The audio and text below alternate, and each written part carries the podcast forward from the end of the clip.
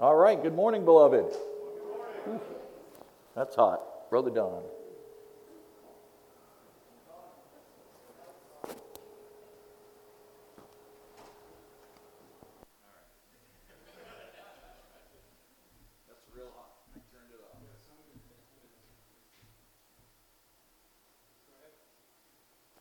Test, test, test, test, test, test, test. Test, test, test. All right.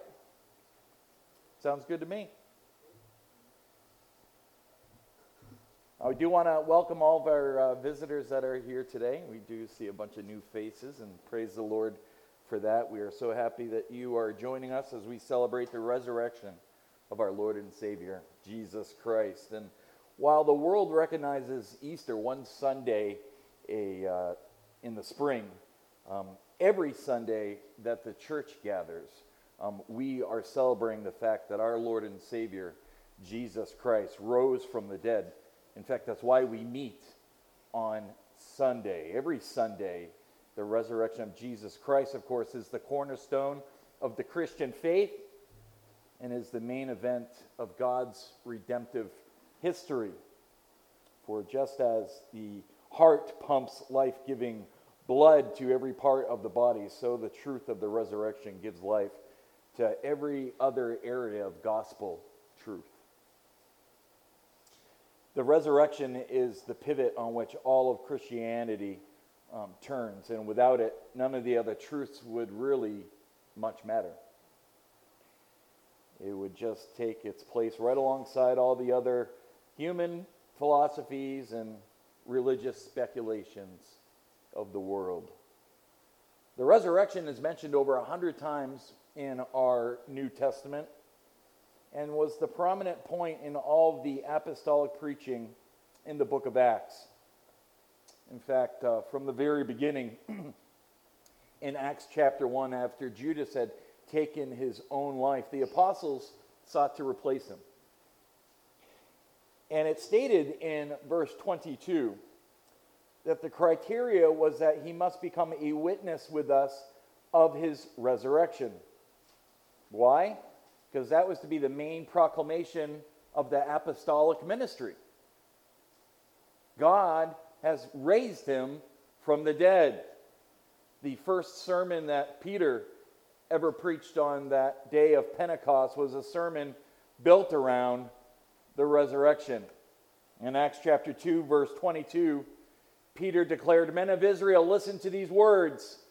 Jesus the Nazarene, a man attested to you by God with miracles, wonders, and signs which God performed through him in your midst, just as you yourselves know. This man, delivered over by the predetermined plan and foreknowledge of God, you nailed to a cross by the hands of godless men and put him to death.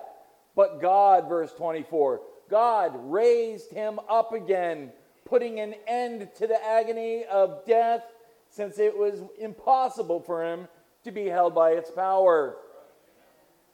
Peter continues preaching on the resurrection, not only in chapter 2, but in chapter 4 and through chapter uh, 10, and it's the theme for Peter as well. And then um, the same, of course, holds true for the apostle Paul as he preaches on the resurrection in Acts chapter 13, 23, 24, 26, over and over again, he confronts the Jews saying, God has raised him from the dead. You killed him, God has raised him. And then when we come to the epistles, the letters to the churches, they are packed with resurrection truth. Paul declared to the church in Corinth that Christ was buried and that he was raised on the third day according to the scriptures. It is his resurrection that guarantees ours. It is his resurrection, says Paul, that is the first fruits of those who are asleep. For since by a man came death, by man also came the resurrection of the dead. For as in Adam all die, so also in Christ shall all be made alive. In Second Corinthians chapter 4 verse 14 Paul says knowing that he was raised knowing that he who raised the Lord Jesus will raise us also with Jesus and will present to us with you.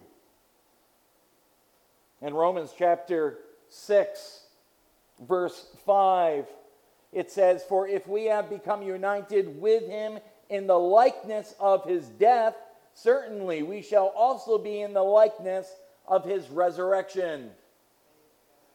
And in Ephesians chapter 1, verse 20, he says, The Father raised him from the dead and seated him at his right hand in the heavenly places. And then you'll recall from our time in Peter's first epistle, he wrote in chapter 1, in verse 3 Blessed be the God and Father of our Lord Jesus Christ, who according to his great mercy has caused us to be born again to a living hope through the resurrection of Jesus Christ from the dead. And it was John who, in the great book of Revelation, sees the risen Christ in a vision, and the Lord says to him, Do not be afraid, John, for I am the first and the last. I am he who lives and was dead, and behold, I am alive forevermore, and I have the keys of Hades and of death. And so the resurrection is foundational to the faith. In fact, without the resurrection, the death of Jesus just becomes at best a, a misguided martyr and at worst a delusional liar. But with the resurrection, of Jesus Christ. His death becomes the atoning sacrifice, which pays the penalty of his people's sins and frees those who believe in him to eternal life. It is the very foundation of our faith. There is no such thing as a Christian who does not believe in the resurrection. Romans chapter 10, verse 9 says that if you confess with your mouth Jesus as Lord and believe in your heart that God raised him from the dead, you will be saved. Now, with that as our introduction, I want to invite you to open your Bibles and turn with me this morning to our text in 1 Corinthians chapter 15. 1 Corinthians chapter 15. If you don't have a Bible, there should be one right there in the pew. Be preaching out the New American Standard this morning. Um, you know, through the years, we've looked at the resurrection from a number of different angles. We've gone through each of the four gospel accounts in which the resurrection is listed in Matthew, Mark, Luke, and John. Um, we've looked at it from the viewpoint of the disciples before. We've looked at the evidence surrounding the resurrection. Last year, we looked at it from the women's viewpoint as they were the first to arrive to the tomb We've looked at the supernatural events surrounding, surrounding the resurrection, and we've looked at the Old Testament prophecies, prophecies concerning the resurrection of the Messiah. And so, as I was preparing and meditating on, on what angle I wanted to teach from this year, I found myself being drawn to 1 Corinthians chapter 15, the great 15 chapter, which details the significance of the resurrection of Jesus from the dead and what it means to those who have faith in him. And so it's very applicable. It's a fairly long chapter, 58 verses and all. We won't be able to cover it uh, as thoroughly as we normally do, but I do want to skim through it and highlight from it six foundational truths that Paul lays out to defend the resurrection. And here's the six sections. You'll see these on the back of your bulletin notes. We're going to look at the evidence of the resurrection the importance of the resurrection, the sequence of the resurrection, the body of the resurrection, the event of the resurrection, and the victory of the resurrection. So let's begin this morning with number one and the evidence of the resurrection. The evidence. And uh, just for some context, this is where Paul starts um, with the evidence because apparently there were some within the Corinthian church who were being misled by this damning heresy um, that there was no resurrection.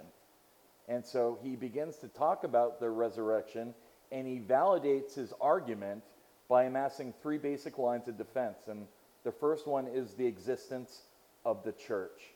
Notice verses 1 through 2. Paul writes, Now I make known to you, brethren, the gospel which I preached to you, which also you received, in which also you stand, by which also you were saved, if hold fast the word which I preached to you, unless you believed in vain. Now, what Paul is saying here is this if, if you are a true believer and receive the gospel, and you stand on that truth, and you were saved by that gospel truth, if you are truly holding fast to the Word of God, then this is a clear indication that you are the church, unless you believed in vain. And I say, yeah, but what's the point in that? The point is this He's identifying them as the church, born again from the gospel message. In other words, he's saying, You who have received the gospel, who hold fast the word that I preached, who believed in the life, death, and resurrection of Jesus Christ, who stood on that message, who have been saved by that message, are proof that number one, that message is true. Do you realize the very fact that there are believers sitting here today in the Old Stone Church here in Antrim, New Hampshire, that was vacant for over 50 years is evidence that Jesus Christ is alive? Look around. Look around. And the fact that there are true believers scattered all across the face of the earth who are also gathered together in the name of Jesus today is evidence that he's alive. And he says, the fact that you received it and stood on it and were saved by it and hold fast to the word is indicative that Jesus Christ is alive and is building his church. So that's proof number one. The evidence for the resurrection is the church.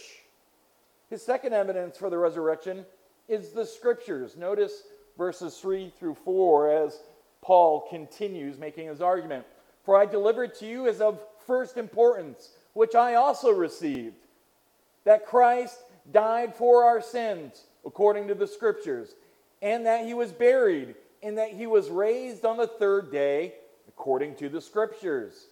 Now, the scriptures that Paul has in mind here are the Old Testament scriptures.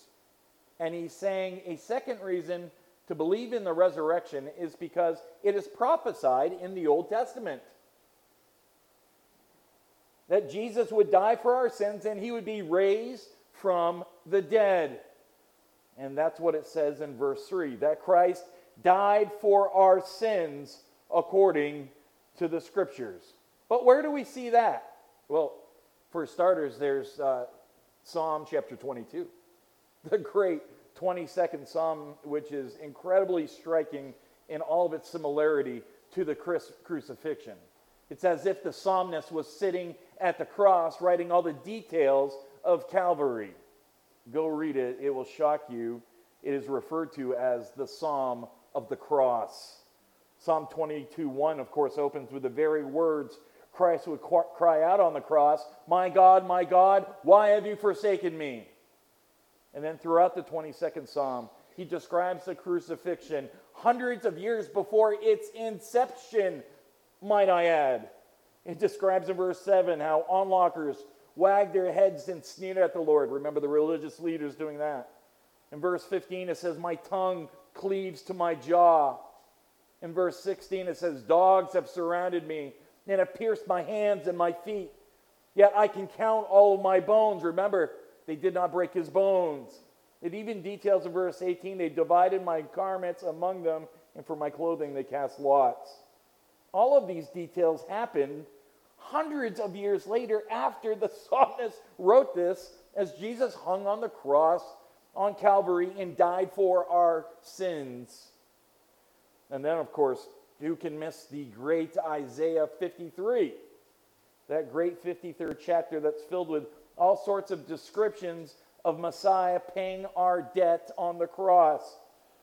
Isaiah 53, 4 through 5 says, Surely he has borne our griefs and carried our sorrows. Yet we esteemed him stricken, smitten by God, and afflicted. But he was pierced for our transgressions, he was crushed for our iniquities. And upon him the chastisement that brought us peace, and by his wounds we are healed. And again, this is written hundreds of years before the birth of Christ. Just incredible. And then, what about every sacrificial lamb in the Old Testament who is a picture of the Lamb of God who takes away the sin of the world? The Passover. Or how about in Numbers 21, where we see another picture of the cross when Moses lifted up the, the bronze serpent in the wilderness so that those who were bitten might look upon it in faith and live.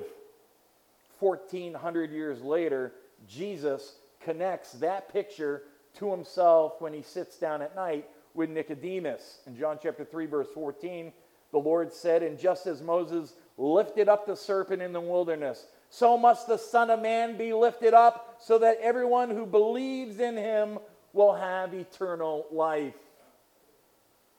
So the Old Testament scriptures are loaded with prophecies and types and pictures and foreshadows which look ahead to the sacrificial death of Messiah.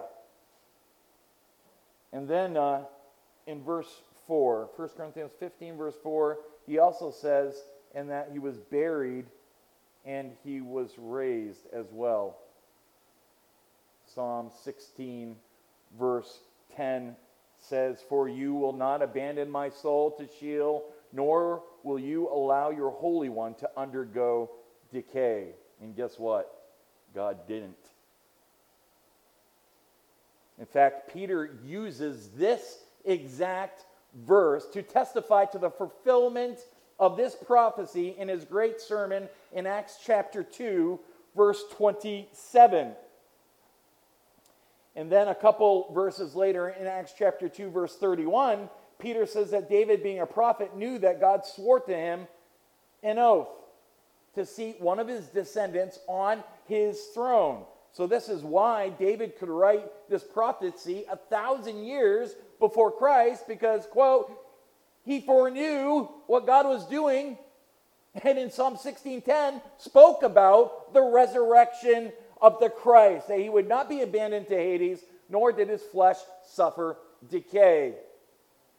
And so Peter, like Stephen, who would later speak to the Jewish people and take them right through their Old Testament scriptures and says, Guys, it's all right here in your book.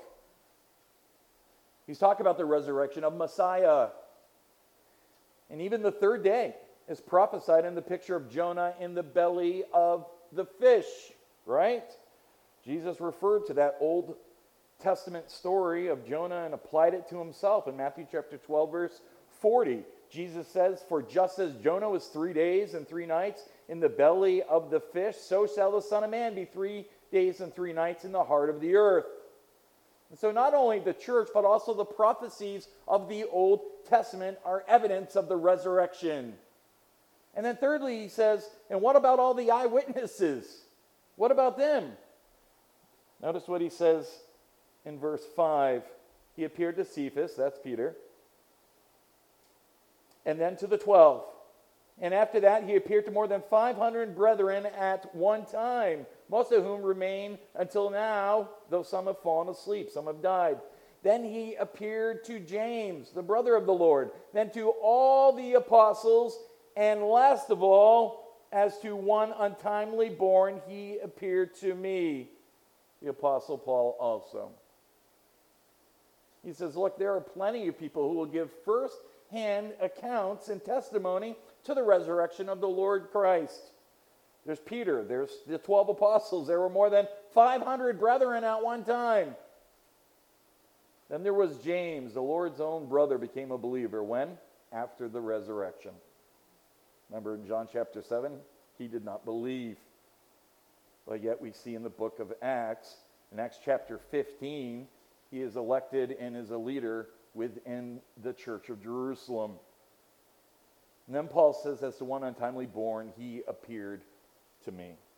And Paul throws himself in there at the end because he says in verse 9, For I am the least of the apostles, and not fit to be called an apostle, because I persecuted the church of God. All right? When he was Saul. In other words, his argument runs like this These people all saw Jesus Christ after he had risen from the dead. And you know, somebody's going to say, Yeah, sure, they all loved him and, and would have said anything to keep this whole thing going. Or maybe they were just so grief stricken, they just thought that they, they saw Messiah. Or maybe as someone who looked like him. And Paul says, Well, what about me? I was on my way to Damascus to kill Christians when I ran into them. And it's not like I wanted to see him or that I was looking for him. In fact, in my case, verse 10 by the grace of God, I am what I am, and his grace toward me did not prove vain, but I labored even more than all of them, even though it wasn't really me, he says, it was the grace of God which was with me. And so, he says in verse 11, whether then it was I or they, so we preach, and so you believed. See his point? Sure, the 12 were sympathetic. I wasn't. and we all agree on the same resurrection. And so the evidence of the resurrection comes from the church, it comes from the Old Testament scriptures, it comes from the eyewitnesses. That brings us to number two and the importance of the resurrection. How important is it that Jesus rises from the dead? Well, that's what Paul wants to present uh, to these critics that come along in verse 12. Paul says, Now, if Christ is preached that he has been raised from the dead, how do some among you say that there is no resurrection of the dead? Have you con- ever considered the ramifications of that? Verse, verse 13 if there is no resurrection of the dead, then not even Christ has been raised. And very simply, what Paul is saying is if you don't believe in the resurrection for us, then not even Christ has been raised. No resurrection means no resurrection for anyone. They're denying the fact that there is a resurrection. Verse 14. And if Christ has not been raised, then our preaching is useless, and so is your faith. There it is. In other words, what are we all doing here right now? If all we believe is we live and then we die and there's nothing after that, then what are we doing here? Paul says our preaching is worthless. It's of no use to you. None. All you're going to hear from me is how to live a better life, but what's that even matter? When you die, they're going to toss you in some pine box or cook you in some oven. A few tears might be shed for you, but that's it for you. The lights go out, it's over. If Christ has not been raised, then our preaching is a lie. In fact, in verse 15, we are even found to be false witnesses of God. If the resurrection of the dead is not true, we have proven ourselves to be false witnesses of God because we sit up here every week testifying that God has raised Jesus from the dead. Verse 15, whom he did not raise, if in fact the dead are not raised, for if the dead are not raised, not even Christ has been raised. And if Christ has not been raised, your faith, the Bible says, is worthless. All of it, it's worthless. And then here's the worst part the end of verse 17. And you are still in your what? Sins. See the point? If Christ doesn't rise from the dead, then that means sin conquered him, right? Because he bore our sins. And that would mean then that what killed Jesus is he died bearing our sin. And if he never rose, it means his sacrifice was insufficient. He was a false Christ. It's a false gospel then, and sin killed him, just like everyone else. He couldn't conquer sin and death if there is no resurrection from the dead. He was a powerless Christ, a dead Christ, if that is true. And if he didn't conquer our sin, we're all in trouble too because it will kill us just as it killed him, and we are all headed to hell. In fact, that's what it says in verse 18. Then those also who have fallen asleep in Christ have perished. They put their trust in Christ, but I guess they're dead too. If we have hoped in Christ in this life only, we are all men most to be pitied. Really. See what happens when somebody comes along with a philosophical argument that the resurrection isn't that big of a deal? The whole thing falls apart. Paul says the ramifications are enormous. This isn't secondary. God is a mocker. Every preacher is a liar. All of our faith is useless. Every message is pointless. We're still in our sins and we're damned to hell. And so, what he's saying here is you can't just dismiss the resurrection as some philosophical discussion. If you dismiss the resurrection, you have pulled the very heart out of Christianity. You've killed it. You've killed it.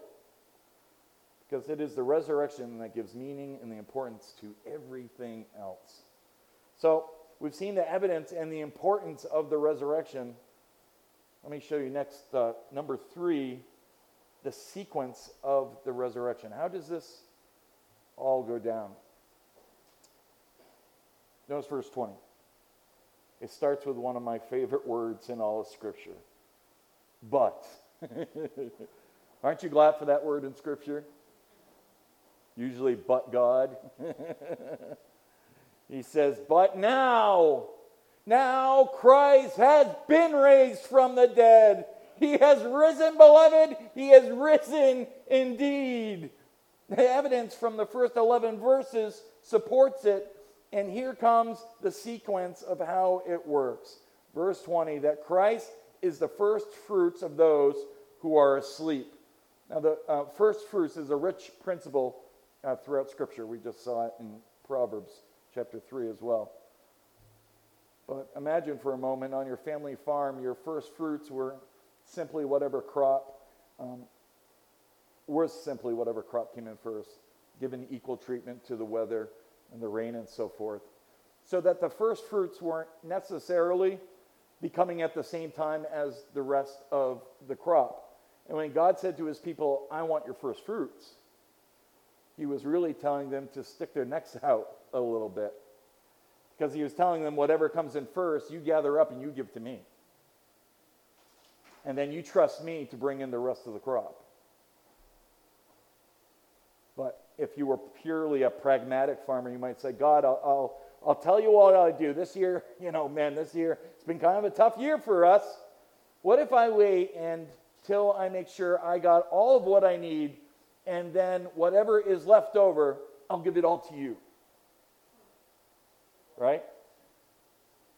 But to give you the first fruits, man, that means I got to give you what I know that came in. I don't know what else is coming in.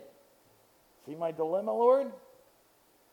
I don't know about the rest, but God wanted that because that's how you live by faith. And God says, if you bring me in that part, I'm going to fill your barns.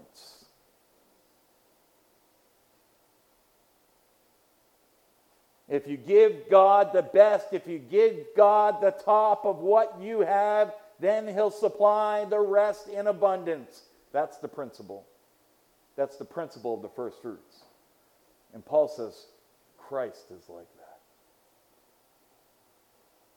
Christ is like that. Christ was the first out of the grave. He's the first fruits of those who are asleep. And then when we are raised, God's storehouse will be overflowing with all that abundant fruit. What a wonderful reality. Verse 21 For since by man came death, by man also came the resurrection of the dead. For as in Adam all die, so also in Christ all will be made alive. In other words, through Adam, the seeds of death were introduced to mankind. That's man's sin nature, the fall from the garden. All of us are now born dead in our trespasses and sins. So Adam was the first fruits of death. But through Jesus Christ came the first fruits of life. By a man also came the resurrection of the dead. For as in Adam all die, so also in Christ all will be made alive.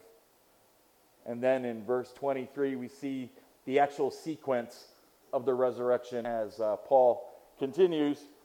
But each in his own order Christ, the first fruits, and after that, those who are Christ's at his coming.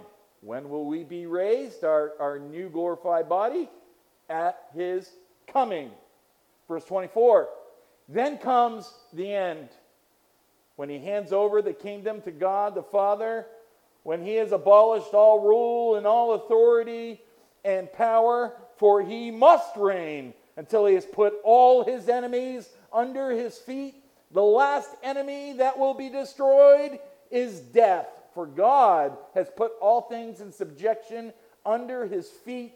But when he says all things are put in subjection, it is clear that this excludes the Father who put all things in subjection to him, to Christ.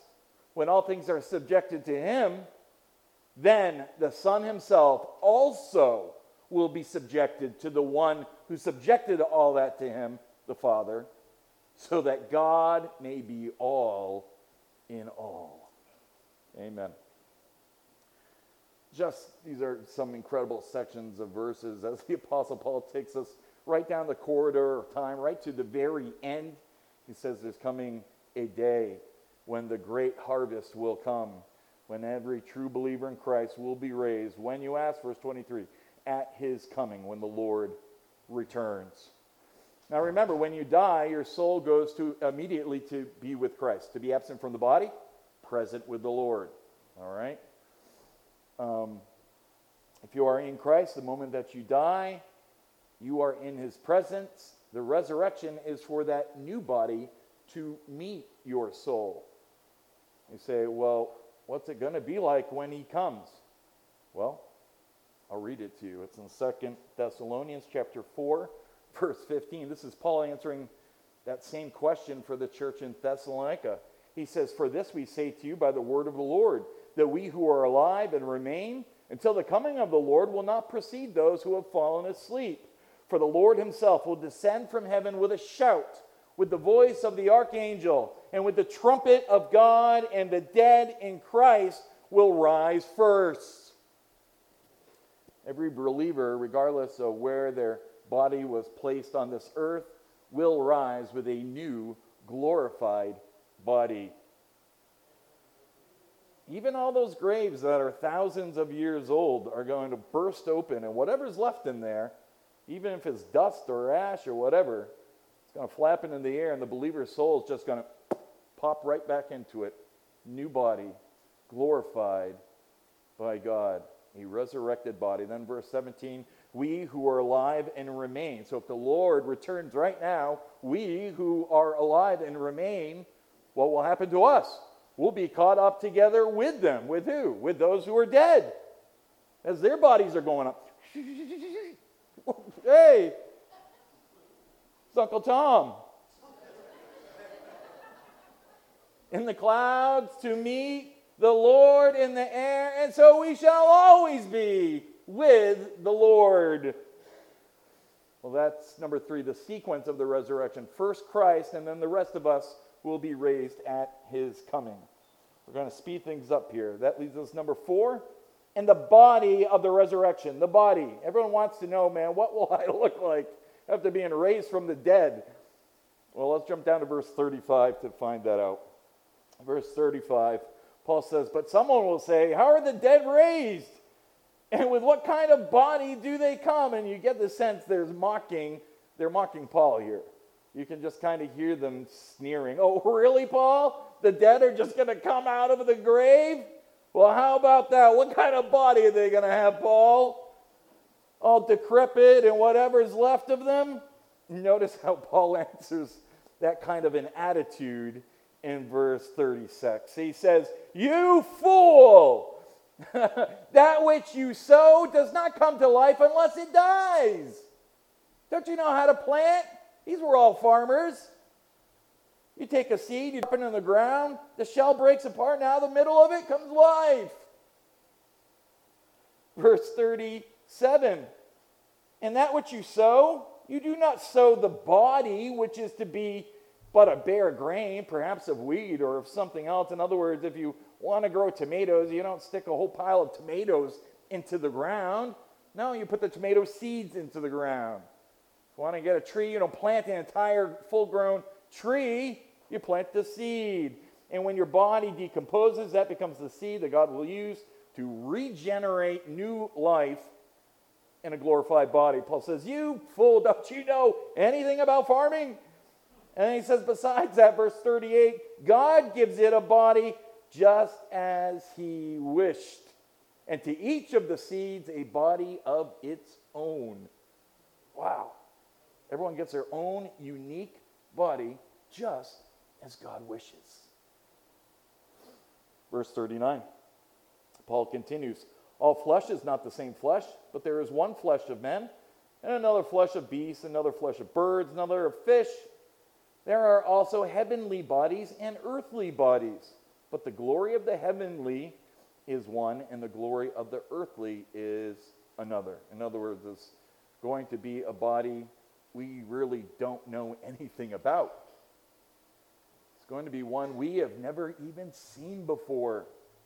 It's going to be one we don't really understand until we die. God is going to make each one unique. Now, that doesn't really answer what our glorified bodies will be like. But Paul says, I can give you four characteristics of it. And these are really four glorious characteristics of your new heavenly body. Characteristic number one it is an imperishable body. Notice verse 42. It is sown a perishable body. That's what we got right now. It is raised an imperishable body.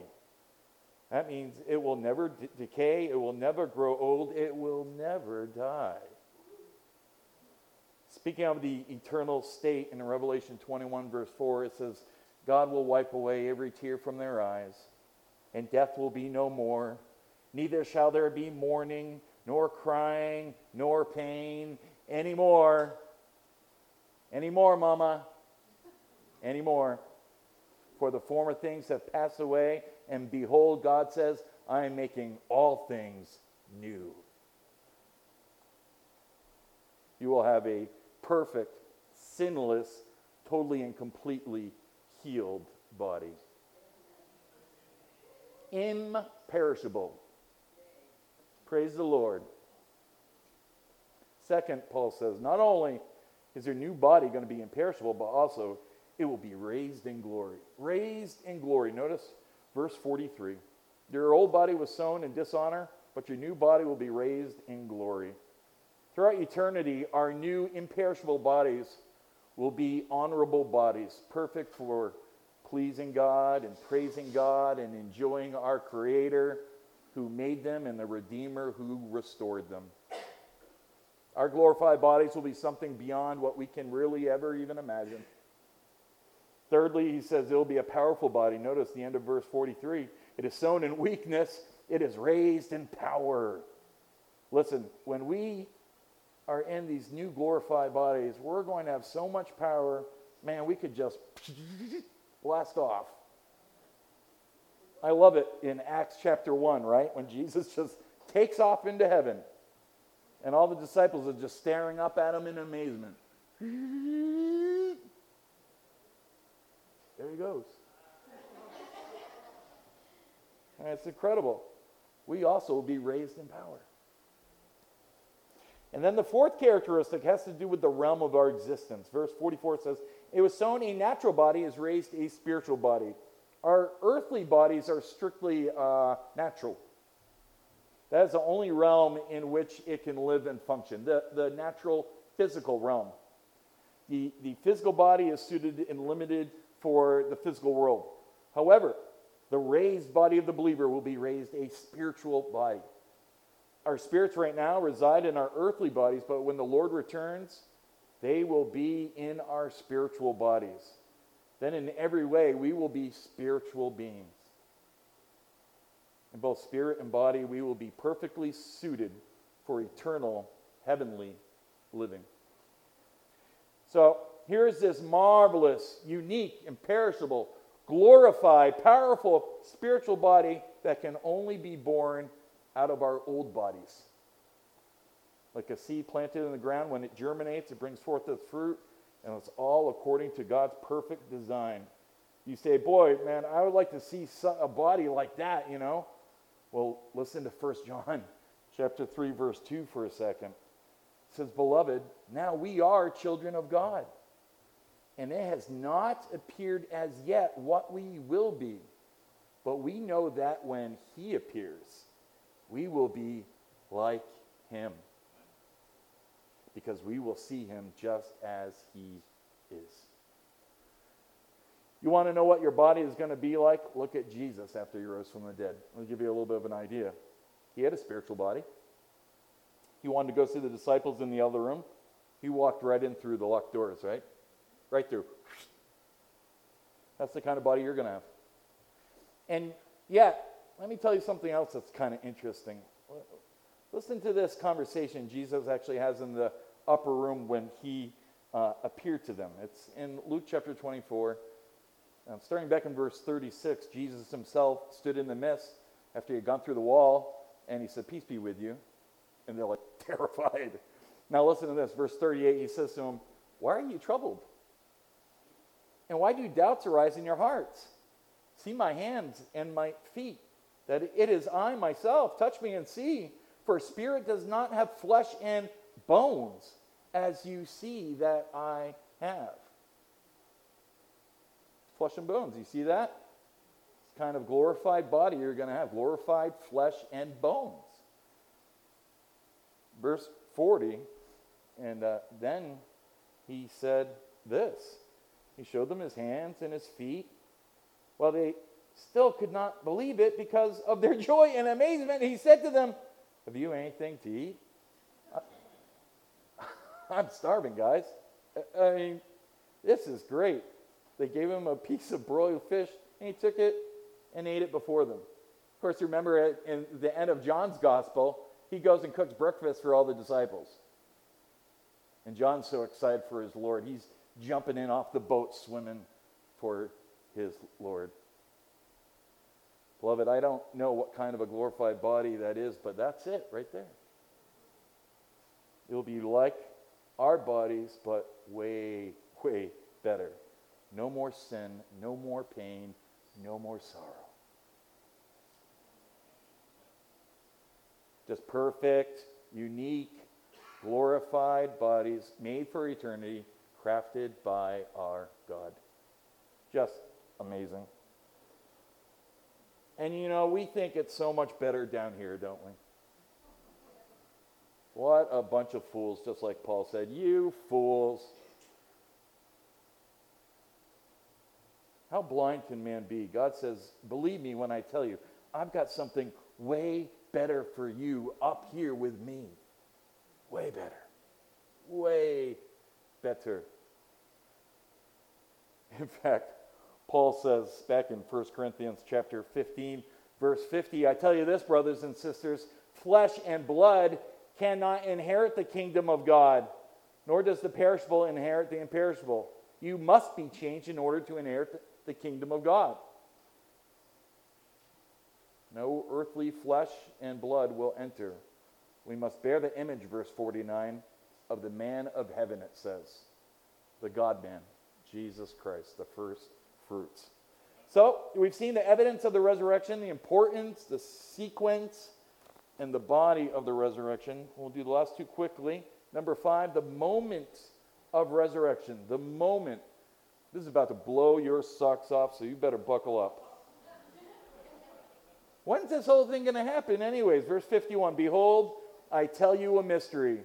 We will not all sleep, but we will all be changed. But when will this happen, Paul? In a moment, in a twinkling of an eye, at the last trumpet, and the trumpet will sound, and the dead will be raised imperishable, and we will be changed. For this perishable must put on the imperishable, and this mortal must put on immortality.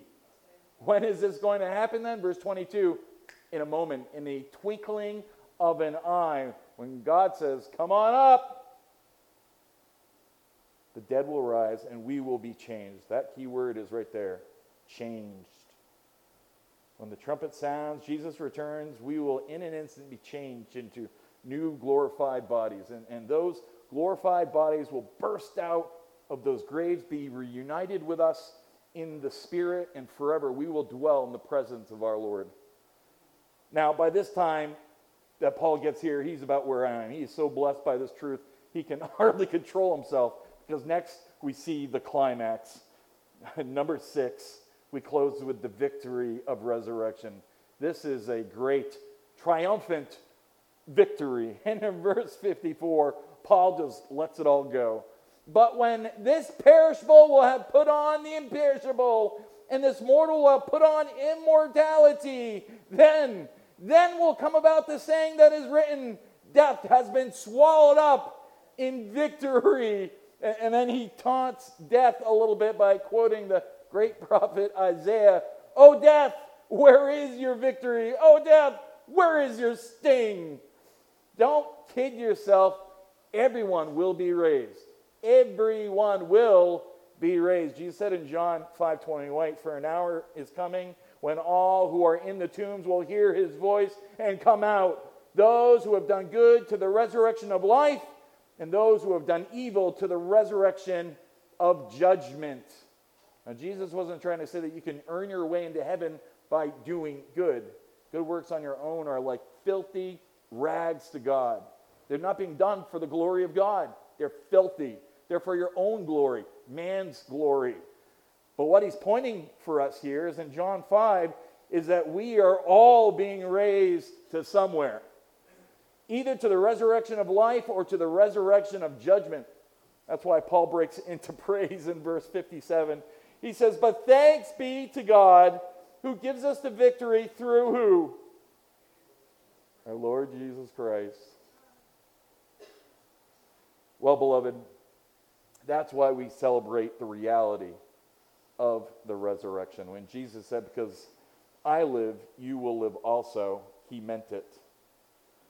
Because you see, the resurrection isn't just an event, it's a person. It's a person.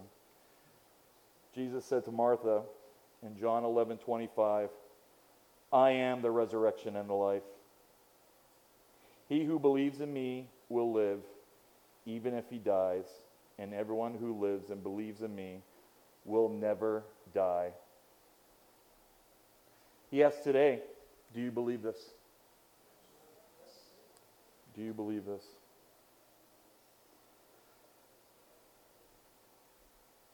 Eternal life is yours if you believe in Christ. Paul said again in Romans 10:9 that if you confess with your mouth Jesus as Lord and believe in your heart that God raised him from the dead, you will be saved. The question I present to you today is do you believe in this Christ? Not the one you've seen presented on TV or, or heard about somewhere else. Do you believe in the one presented to you today? The one who willingly went to the cross at Calvary, who died for our sins according to the scriptures that was buried and that was raised on the third day according to the scriptures. This is the gospel, Paul said, which I preached to you, which also you received, in which also you stand, by which also you are saved, if you hold fast to the word which I preached to you, unless you believed in vain. Paul said, I deliver to you of first importance. Beloved, this is our victory over sin and death through our Lord Jesus Christ. He has supplied it for us. Let us stand now as we worship him together. God bless you.